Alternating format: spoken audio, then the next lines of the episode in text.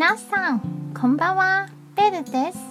台北捷運の旅、文庫線、動物園です。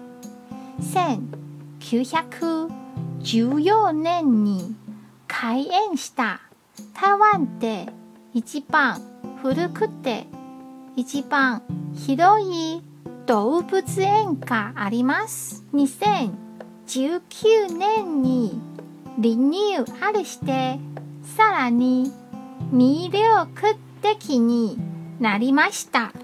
パンダのまるちゃんをはじめたくさんのかわいい動物たちが皆さんのお越しをお待ちしていますよ。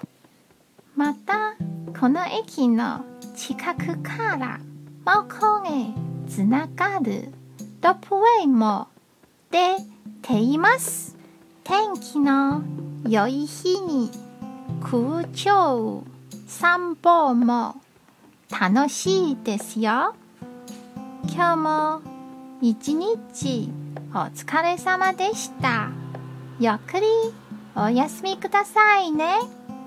じゃあ、またね